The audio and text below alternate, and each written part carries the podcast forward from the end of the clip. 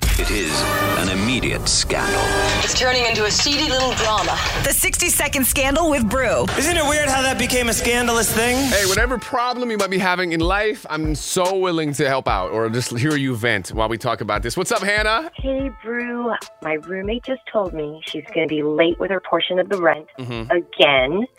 And I understand things are tight for her right now, but she is always ordering food to the apartment. Oh. So, do you agree? I have a right to be mad, yes?